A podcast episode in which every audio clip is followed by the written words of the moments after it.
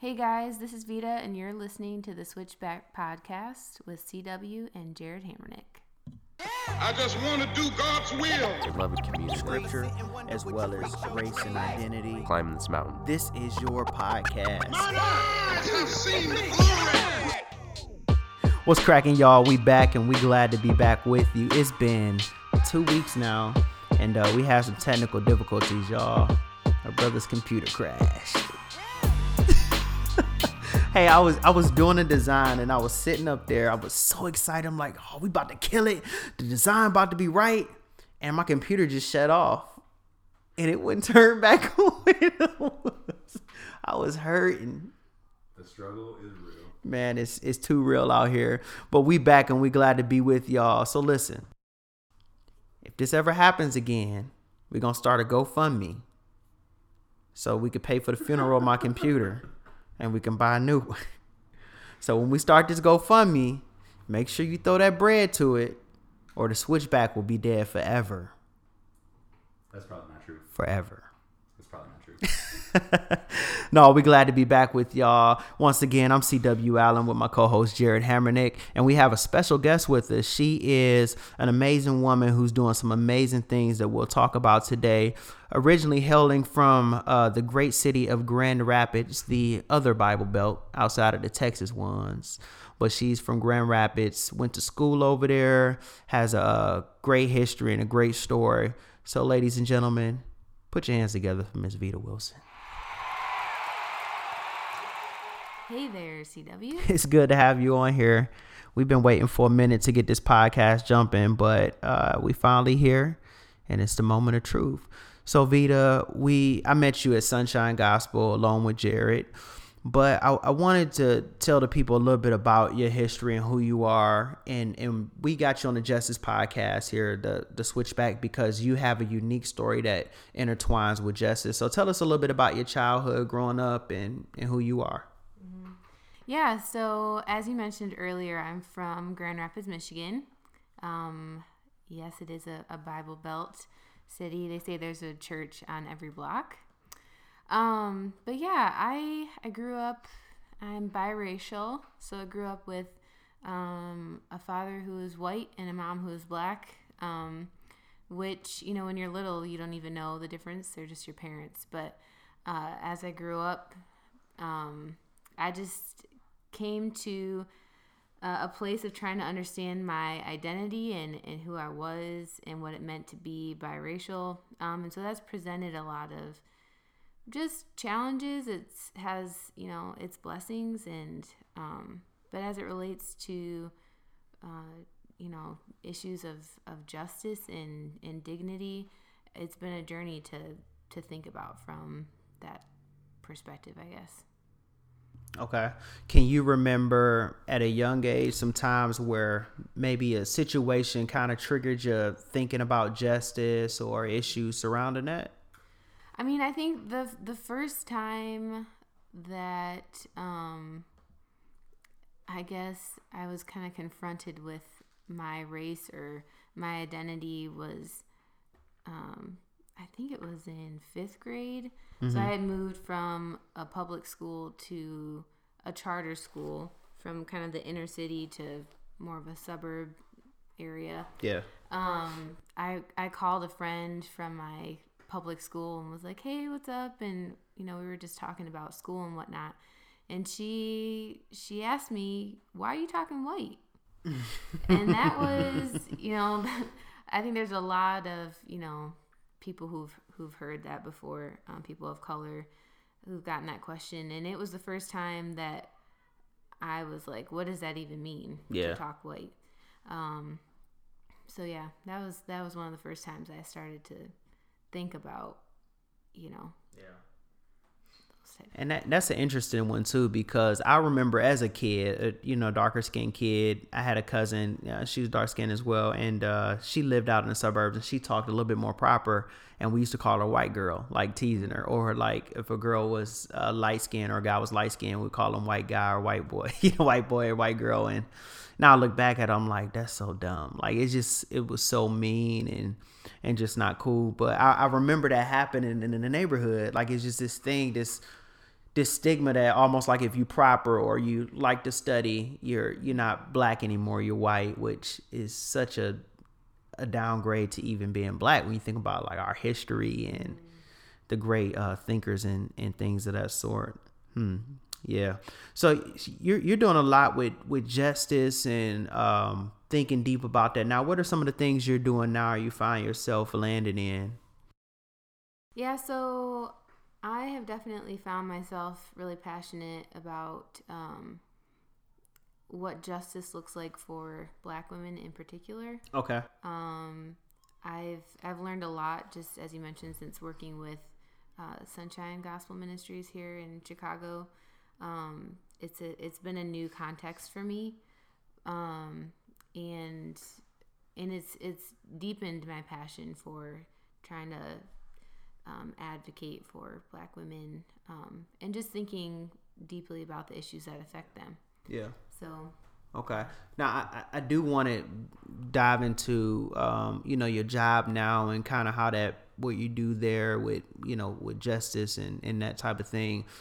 If you would speak to me just kind of about how it feels as a as a black woman because you refer to yourself as a black woman being a woman who's black and who's white. Like how does that how does that feel to you when you you know walk into different circles? Like whether you're in a white circle versus a black circle. Like how are you treated? What are some of the things you hear or how you feel? Yeah, you know, I was just talking to a friend about this earlier today, and that, you know, being biracial um, and having family who's black and who's white, I definitely have grown up having insight kind of into both of those, like different worlds, I guess you could say.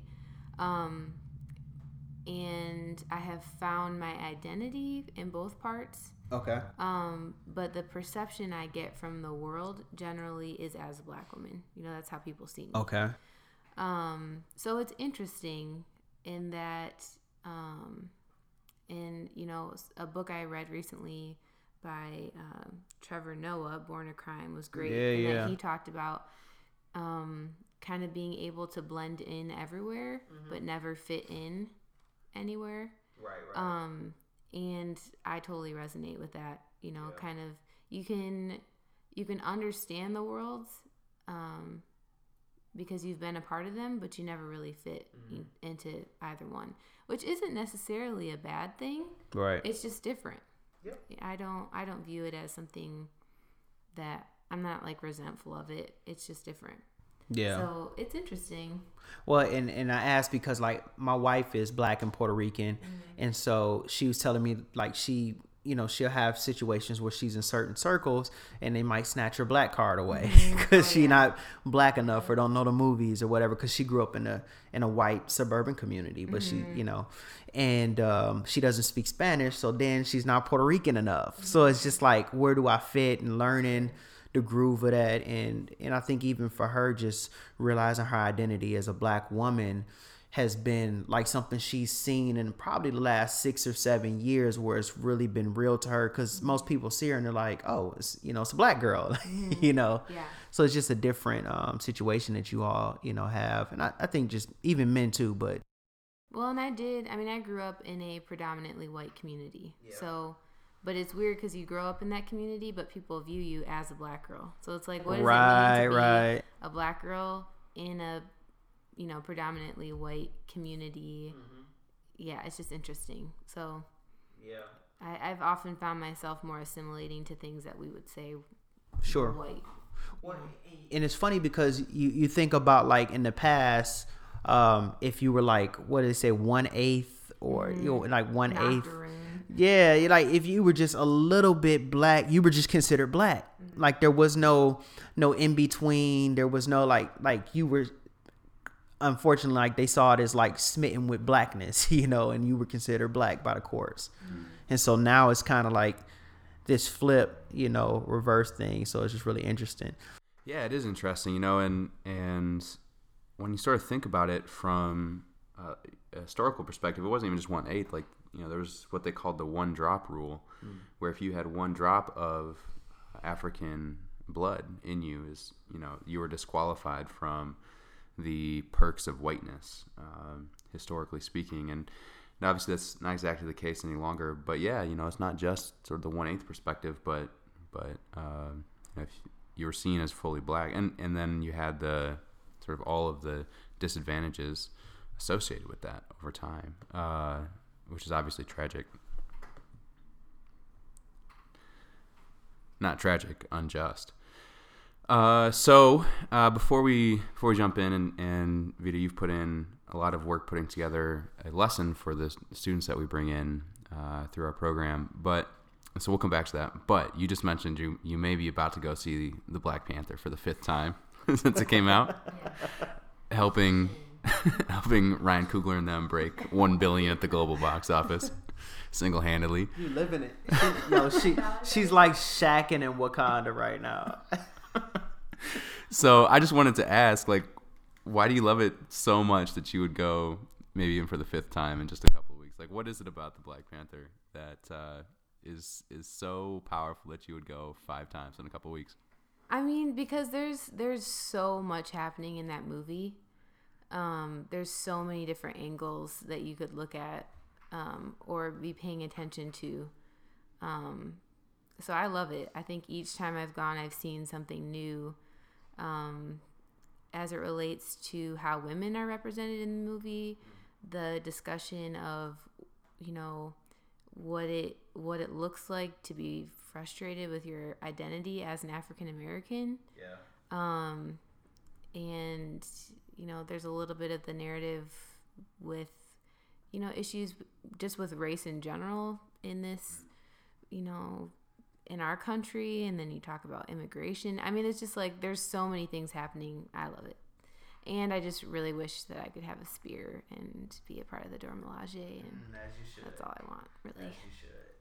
So that's great. I mean, so that actually kind of, I feel like it segues actually pretty well into the that you put together on that, that you've entitled "The Power of Perspective."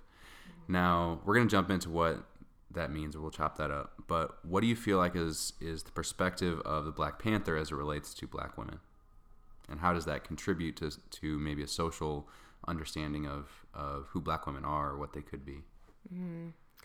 I think um, Black Panther's interpretation of women was one where they were given freedom. Um, they were given respect that they didn't have to earn um, by way of like proving themselves. It was just kind of inherent in who they were. Yeah. Um, they were strong, but they weren't angry. Um, and when they were angry, it was for valid reasons. Sometimes we're told they're just angry just because, you know, but um, yeah, and they were beautiful and they were healthy. Yeah, yeah. Um, I just the the respect between men and women that was displayed in the movie, I thought was beautiful. Nice. It's excellent. Well, so I mean, let's jump in then. You um, have have spent a lot of time thinking about the power of perspective, and so I just love to to hear your thoughts on that. And I know that it's sort of a multifaceted conversation. So why don't you just lead us into that? Um, where should we start, and, and where should we go? So I think to start, it's important to reflect on how our perspectives are developed in the first place. Um, you know, obviously it's going to vary depending on how old you are and where you've lived. Um, but I think, um, you know, there are kind of two main ways that our perspectives are developed overall, um, which is through, you know, the relationships in our lives and then the stories that we hear, um, if you want to simplify it. So, that being your parents, your friends, your teachers, um, aunts, uncles, and then when we're thinking about stories, it's what what are the stories that you've been told growing up? What are the movies you've watched? The news that you listen to? Um, and I think that cycle of relationships and stories is what develops our perspective or our understanding of the world. Um, and I think oftentimes, you know, the the relationships that we have shape the stories that we hear, and those stories that we hear then go to shape the relationships that we have, that we seek out, that we choose to value. Um, So, it- it's cyclical, right? Like like so the relationships that we have influence the stories, but then those stories influence our relationships. And if we hear particular stories about particular sorts of people, we may move towards or away from those sorts of relationships. Is that right? Yep. Exactly. Um so and that's powerful because at the end of the day our perspective, our understanding of the world determines our actions. And um so I think in order to have actions that are just um where we're where we're seeking to um to validate the dignity that people have, um, we have to think about what our perspectives are, where we're coming from. Um, so that's why I call it the power of perspective, because how we understand the world shapes how we act in it. So yeah. Yeah, that makes a lot of sense. One of the things you just said that struck me as interesting was was to validate the dignity that people have. Um, what do you mean by that, or or why would you use that particular phrase rather than something like give people dignity?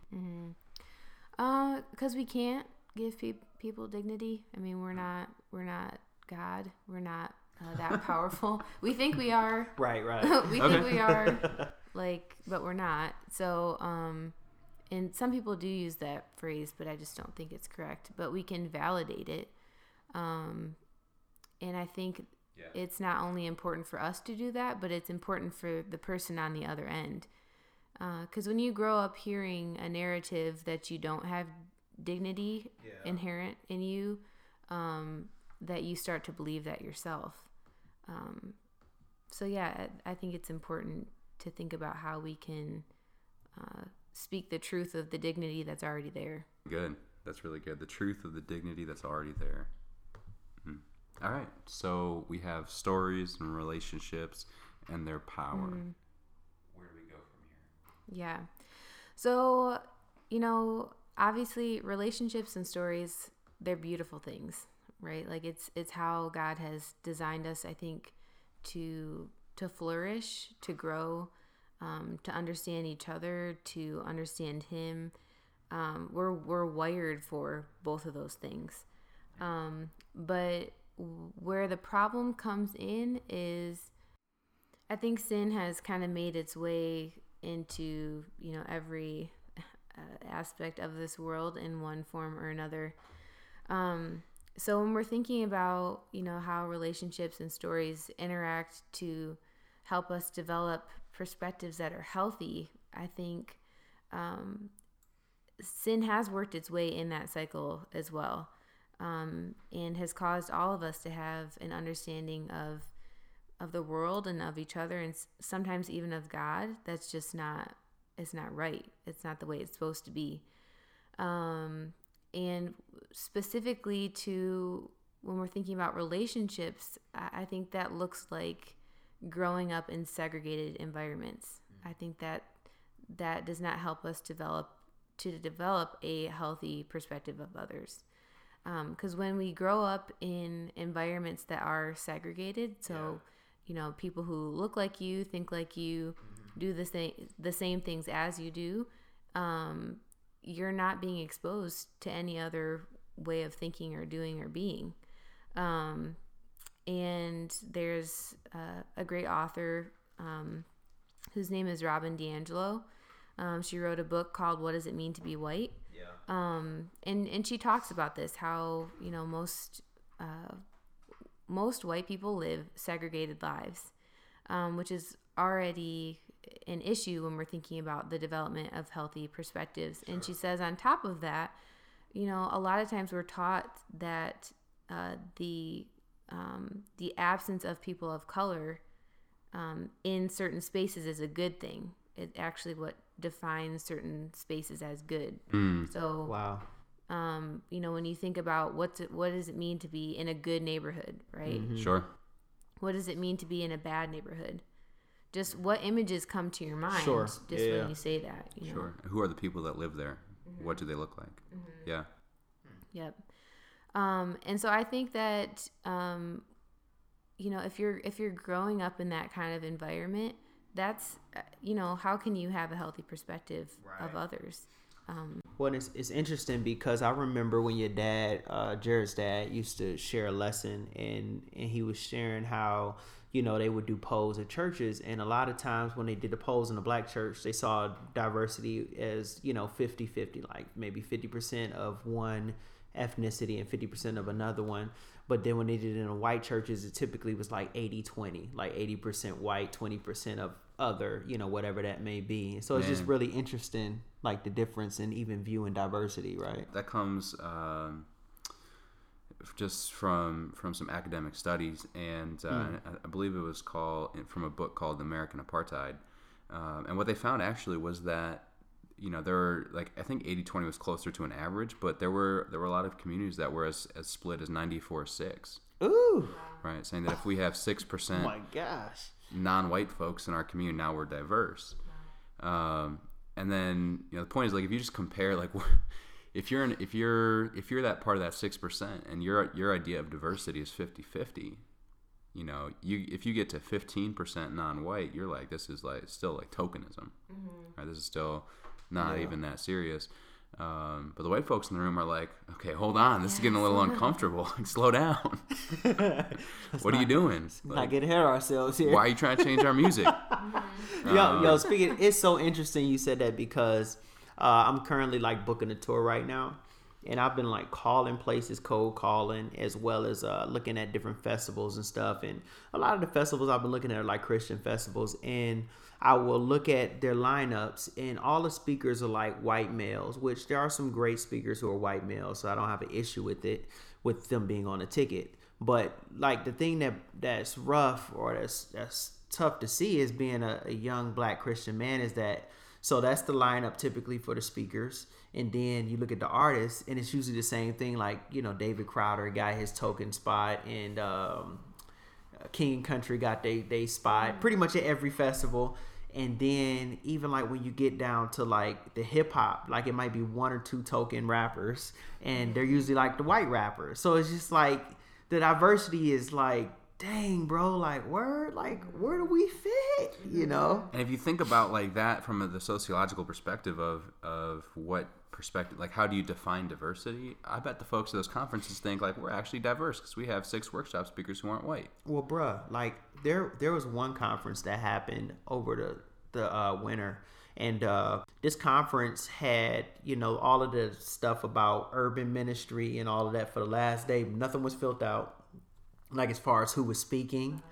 It was just totally blank. But like marriage and family, you know, how to build a church, all of that stuff was filled up, and it was like all white speakers, mm-hmm. like white guys and and she was like they only want to call us the last day for the diversity talks or the ethnicity talks or urban ministry but it's like it's even an afterthought because we got a week into this conference start and nothing's filled up mm-hmm. And and that's what happens when coming back to your point, Vita, we live segregated, self-segregated lives, where we can live in communities that are predominantly white and have a few folks of color sprinkled in the mix and feel like we live in a di- in a diverse community.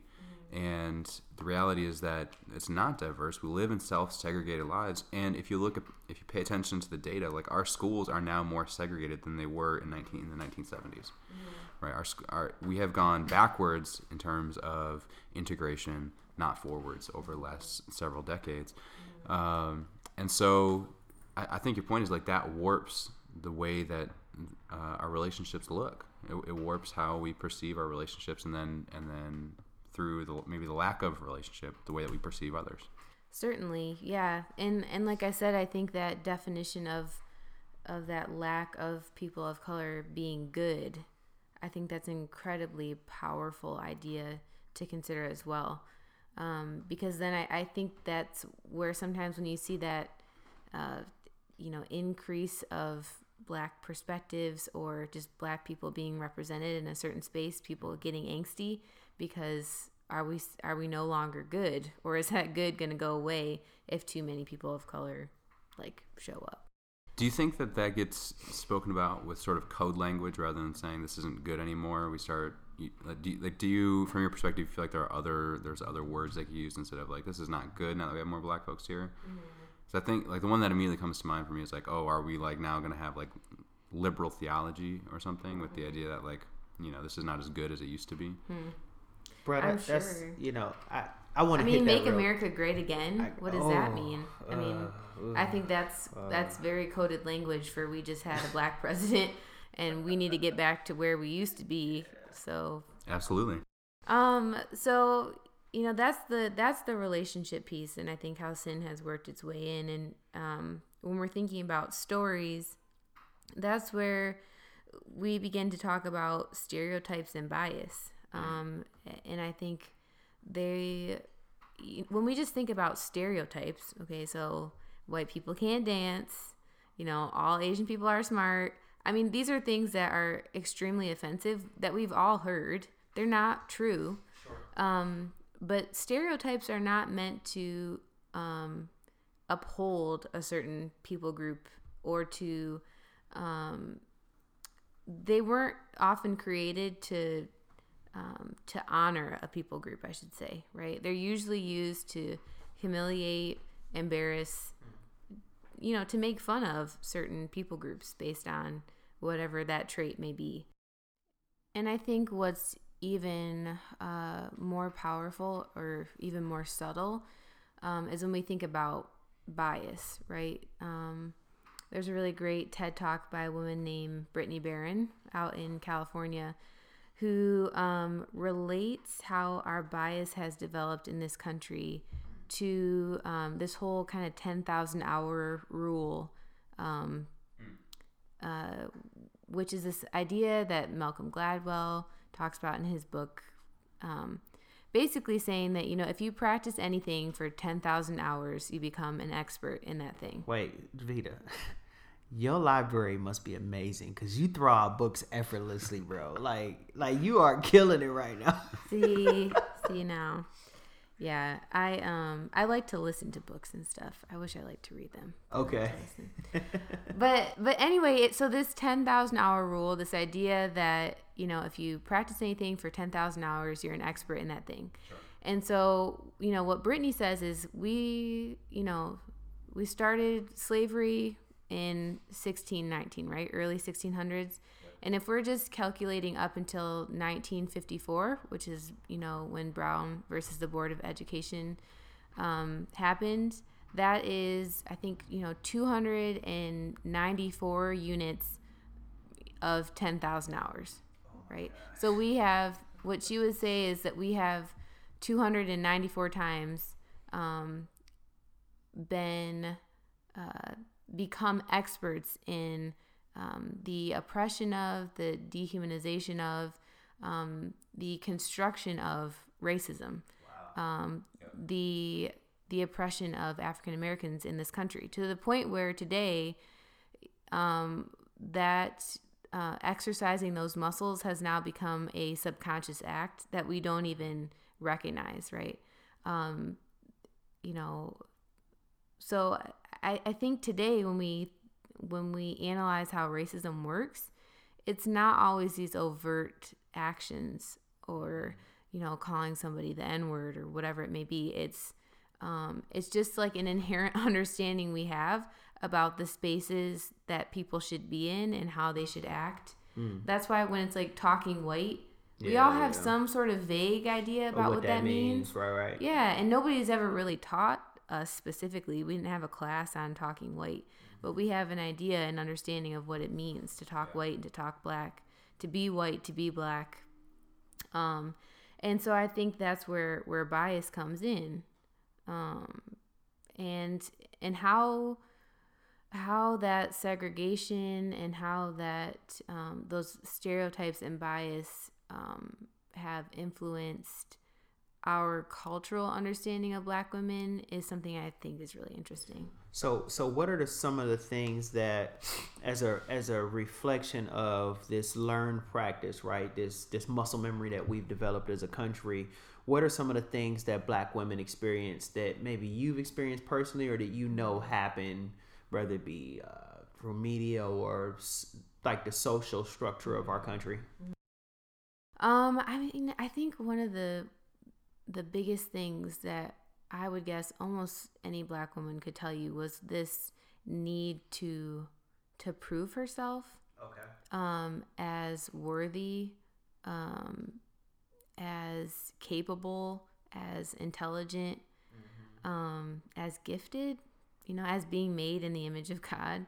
So I I think that a lot of times black women um yeah, they struggle with that, feeling like because they don't see them themselves represented or at least often in a positive way, especially when we're thinking about media, Yeah. um it, it makes you wonder about like who am I? Like am I am I good enough? Am I pretty enough? Am I smart enough?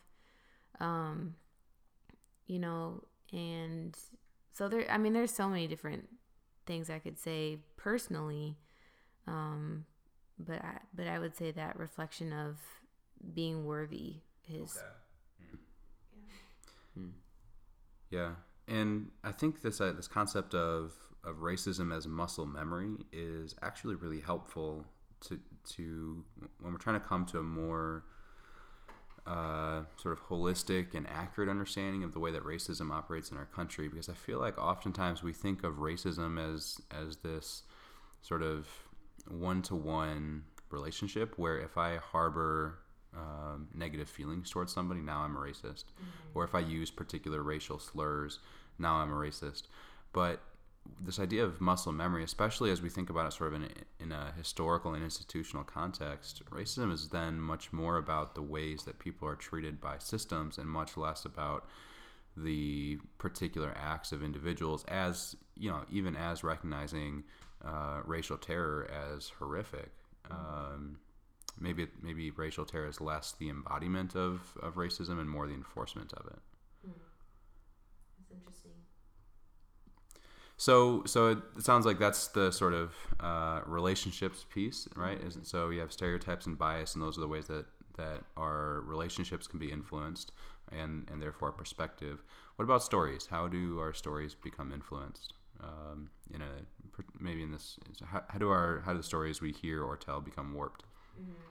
Yeah, I mean, again, that's that's through the the stereotypes and the bias, and so um, when we're thinking about um, again our our cultural perspective of Black women in relation to stereotypes and bias, that's when it's important to consider our media, like what what stories do we see um, of Black women in the movies that we watch, in the history that we read, um, in the news uh, and um, there are a couple of kind of archetypes that you know I think I, you mentioned before on a previous podcast when we when we think about you know this Oh, mammy. you be listening to that joint? yeah, of course, of course. We made it, mama.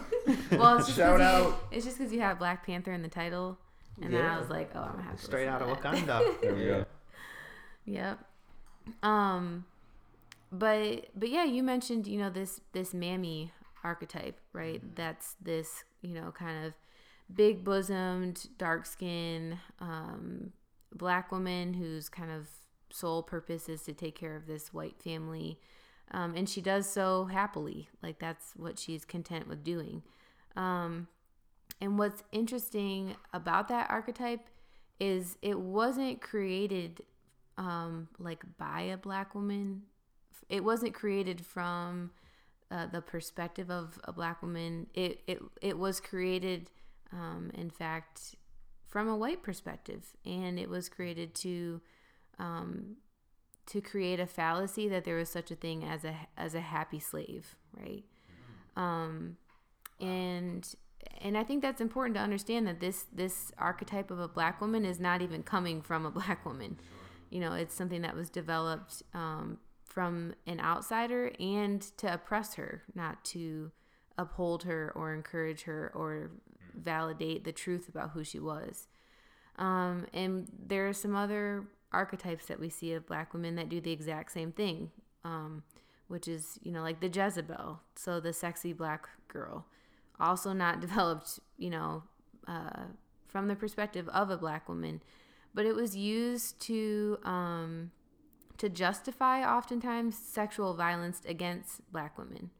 Um, you know, when we're considering just back when, um, you know, in the time of slavery, we had black women who were breeders, right? Literally women whose job it was to have babies and to make more slaves. Um, and I, I think being able to reckon with just, you know, living with the concept of a, a woman who was a breeder um, and to also and to not feel bad about it well you just say she's a jezebel right? Like that's what black women are for. That's what they like to do. They're just sexual beings and that's all they care about. Um, so it's powerful because we see these these archetypes and these um, these ideas about what it means to be a black woman today right like we saw the help which was pretty much a modern day um, gone with the wind that that mammy archetype was right there. Um, the Jezebel is everywhere. I mean, uh, She on our syrup. oh yeah, Aunt Jemima. yep, she's she's good on them pancakes, and she makes some good pancakes too. Um, yeah, but I mean, those those were not developed from even the perspectives of black women, and they were used specifically to oppress them. Um, and the same with the angry black woman, right? That's the, you know, black women are just inherently angry. Like there's no reason or logic behind it. That's just who they are, um, which is also just a way of dismissing their anger and not um, trying to understand it. So that's that's powerful. Um, and if I think we're honest that that hurts to consider this history of um, racial terrorism, not just in general, but even the idea that we would treat people as breeders, black women as breeders, is horrific. And we talked about this idea of the 10,000 hour rule being repeated in American history at least 294 times. Um, but my guess is there may be some who just think that maybe that doesn't, you know, that hasn't really influenced me. This history of um, racial oppression, uh, the stories, the stereotypes, the bias that gets communicated. I don't, maybe I don't see it in my own life. How would how would you begin to think about uh, that sort of thing? Definitely. Um, well, I recently, I'm to throw another book at you, CW. uh, recently listened to um, Nelson Mandela's autobiography called A Long Walk to Freedom. And um, obviously, he is a hero of the anti apartheid movement, right? Like, um, he's he's well known for his activism against racism. That's what he lived his life, you know, to fight. And in his book, um, you know, he had had gone to prison. He'd been there for ten years already for just you know his political activism. He didn't he'd done no crime other than you know speaking out against uh, the the apartheid. You know, the segregation in their in their country. Um, and so he'd been in prison for 10 years and they were going to be transferring him to a different location. Um, and so they decided to do that via an airplane. So he he gets on this airplane and he says that a strange sensation came over him. When he looked up and he realized that the pilot was black. And he immediately started to to like freak out that here's this black man flying a plane. He should not be flying this plane. And he goes on to say that he sat down and it hit him that he believed the lie of the apartheid. Wow. Um, that he believed the lie that there are certain things that black people can't do, that they shouldn't do, um, that they're incapable of. And, you know, I, I think that if a man that um, has spent his life uh, advocating for um, dignity and value for all people and trying to dismantle racism and the and the lie that some people are uh, better than others just based on the color of their skin. I, I think if somebody who's like spent hours and hours in prison, like thinking about these issues and actively fighting against them, can come to a place where he steps on a plane and sees somebody um, flying a plane who's brown and gets worried. I, I mean, I think that it's hard to say that we haven't all been influenced um, and struggle with bias in some way as it relates to race. So, you know, that would be kind of my my reflection on somebody who may not see themselves um, being affected. So there's a subconscious rootedness to these things, um, and so if if we're not willing to say that we have done more work than Nelson Mandela to root out racism, both publicly but also in our own lives, and then I think it's fair to say that uh, these things are, are still with us uh, in our own hearts and minds, even if we haven't done enough enough excavation to find them yet. Um, even if we haven't rooted out all the brokenness in our own lives, we're not aware of it. I think we should be willing to admit that it might be there. So, what then are the implications of these things? What are the implications of the way that stereotypes and bias affect um, black women in particular and all of us in general?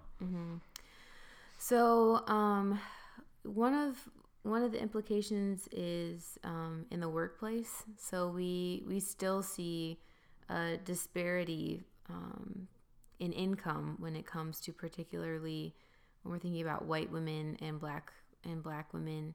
Um, there continues to be just a wage gap, um, and in fact, even with increased education, that gap continues to the point where, um, you know, a white woman and a black woman who both have advanced degrees um, will still see a gap of about 20% in, you know, the income that they're taking home. So, you know, that's that's concerning in and of itself. Um, but I think one of the biggest implications um, that is the most concerning for me and um, personal in a lot of ways is when we think about um, uh, how black women have been treated um, in the medical care system and you know just the fact that today so more black women um, are dying than any other uh, you know demographic here in the U.S. of preventable diseases. Wow. Like what, what are some of the diseases that are Mm. So a lot of those are heart disease, is- complications with diabetes, um, issues with uh, you know, pregnancy-related issues, um, you know, and different different forms of cancer. But um, you know the uh, when we think about maternal mortality, so th- black women are three to four times more likely to die from pregnancy issues than a white woman. Um, black women get breast cancer less often than white women, but they die more frequently than white women do. So why why is that? Is it just Mm-hmm. is it like the medicine or just the the uh, care to detail Mm-hmm. by doctors? It what like what what attributes to that? Yeah, it's deep. And to be quite honest, like I couldn't explain it comprehensively, but it's there's a long history just in our country of how we have cared for and treated African Americans and what when they come to us with medical issues when they when they go to a doctor um, they have found that there tends to be kind of less screenings and less treatment um, on the front end of things to prevent these diseases from happening in the first place. Um, I think part of it is, uh, you know, when we think about if somebody doesn't have insurance or um, just the hospitals that people are going to is a part of it as well. Um, but it, I just think we, we have a history in this country of how we, um, especially when we think about black women, how we have um, valued their bodies. And I think that's trickled down into, you know, a lot of the different systems we see today. Um, and, and that's part of it. So, um, yeah. Well, I- even when you pay attention to historic and current examples of the way that there's discriminatory treatment within the medical field, you have, I mean, going going back further, you have like back in back to the days of, of enslavement, you have, um, you know, white doctors using black people and black women to advance the field of medicine by by experimenting on humans. Um, you know, you go a little bit, a little bit further, and you've got, uh, you know, this, this wasn't just something that happened during during enslavement, but also in the 1900s, we have the syphilis trials, right, where where people are infected with syphilis not with consent or knowledge, so that they can be studied, right? You have um, just all sorts of things along these lines. You know, just two examples there, and then even when you pay attention today, sort of the some some myths in the medical field that are persistent um, just last year, a major medical textbook provider had to revoke a portion of, of a medical textbook which said that uh, black folks tend not to feel pain to the same degree that others do. Um, and it's just it's yeah it's, it's rooted in in the medical field. And so what you're what you're saying is that those things are not just things that used to happen or stereotypes that continue to be persistent but they actually have real world implications on the lives and deaths of black women. Yeah, I, I I do. Think that's part of it. Um, another another piece of it, CW, you asked, you know, what are the causes of this? And I think, um, as you know, you have a wife who's a therapist and and knows the um, the impacts of trauma and how that affects our health. I think that's another huge piece of it too. Yeah. Um, and that it um, it can travel down through generations, right? It doesn't just uh, the the trauma of our ancestors is not just totally dissipated, but we feel it today. Um, and I think I think the the trauma, the anxieties, the stress that co- that goes along with being a black woman, the loneliness that can go along with being a black woman, um, plays into these health effects that we're seeing today. Um, and I mentioned earlier that it's personal to me because I, you know, my mom was a black woman. Um, and she, you know, when I was in fourth grade, was not feeling well and had gone to the her doctor several times. Um, and he kind of kept brushing her off and saying, "Well, you know, it's because of your diabetes," which she did have diabetes. Um, and but she just really she was exhausted and she just felt like it's it this is not just my diabetes like there's something going on. Um, and finally after months of of trying to get him to help her she decided to go to another doctor. Um, and this is this was a doctor our whole family had been seeing for a long period of time. Wow.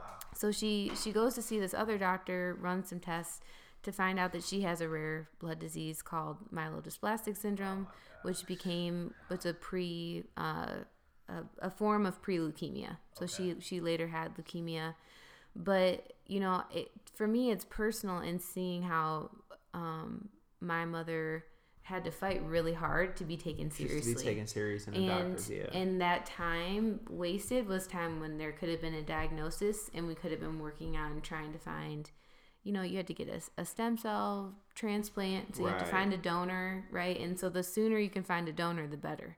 Right, um, so it's stories like that where women are trying to be taken seriously. They're trying to get help and they're not getting it um, because they may be brushed off for one reason or another that can lead to you know it can lead to disease that maybe was preventable.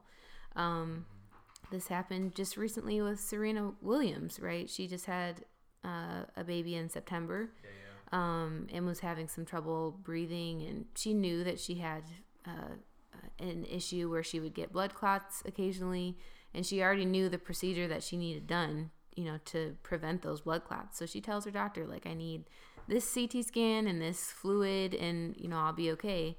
And they just brushed her off and were doing some different tests that she didn't ask for and she almost died and they finally did what what she asked and did this ct scan on her chest and found blood clots there Oh and gave her the fluid bro. that she asked for um you know but that that's Serena just, again- Williams. yeah that's serena williams like oh my god. um, so I, I think it's it's compli- it's complicated, it's complex, but I think those are some of uh, those are some of the impacts that we see in the medical field, and to me are are the most concerning because you know uh, the fact that Black women are dying from preventable diseases um, is just heartbreaking. Like there's something we can do about that. it's more than that it's wrong Mm-hmm. it's wrong yeah, it's corny. Mm-hmm. Yep. Thanks for sharing, Vita. If I can reveal one of uh, sort of our more private conversations, not super private, but uh, kind of behind the scenes conversation, we talked about one of the more difficult questions for you personally being as you put this topic together, this lesson for our teams together, just the question of why other folks should care. Obviously, for you, it's very personal. Um, but what have you come to? Why, if you were to answer that question in your own words, um, why why should other folks care? Why is this something you believe that we all ought to care about? Yeah, so I mean, I definitely wrestled with that question of um, of why we should care or why, um, you know, say a a young college student, kind of white kid from, you know, North Dakota who's coming to stay with us should care about black women and um, our culture's understanding of them. And for me, coming from a, a Christian perspective, I think we have to start with, um, you know, from Genesis. Um, start with the understanding that God has created us um, in His own image, um, both men and women.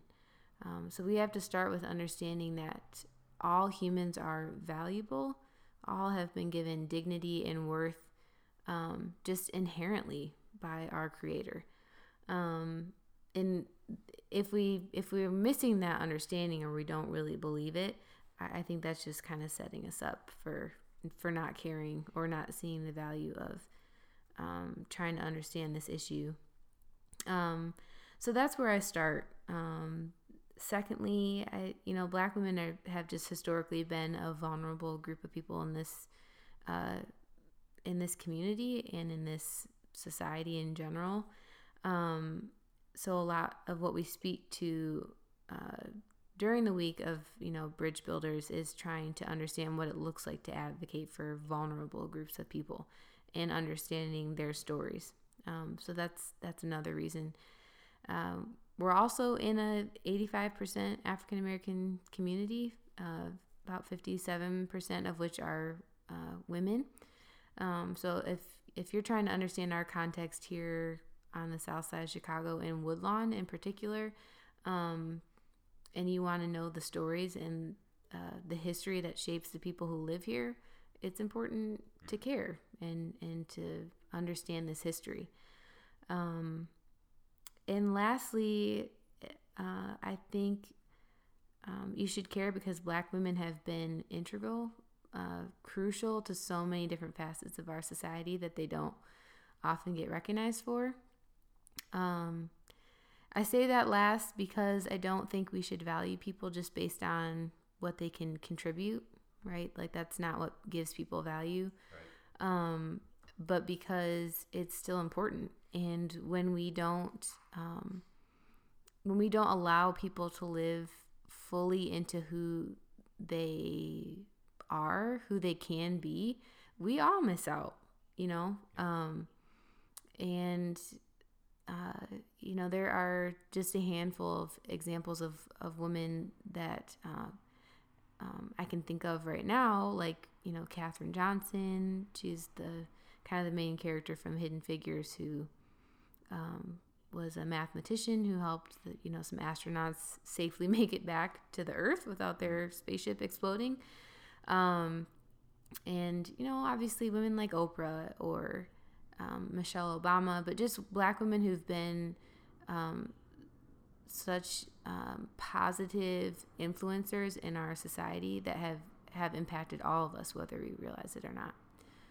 So those are, you know, just some of the reasons why I think it's really important to care. Wow. Thanks for sharing that. That was yeah. really vulnerable um, and heartbreaking. But thank you for sharing that story. Mm-hmm. Yeah. So, so Vita, um, what's next for you? What you what you got on the horizon? What are some projects you're working on? Whether they're passion projects or whatever the case may be. Mm-hmm.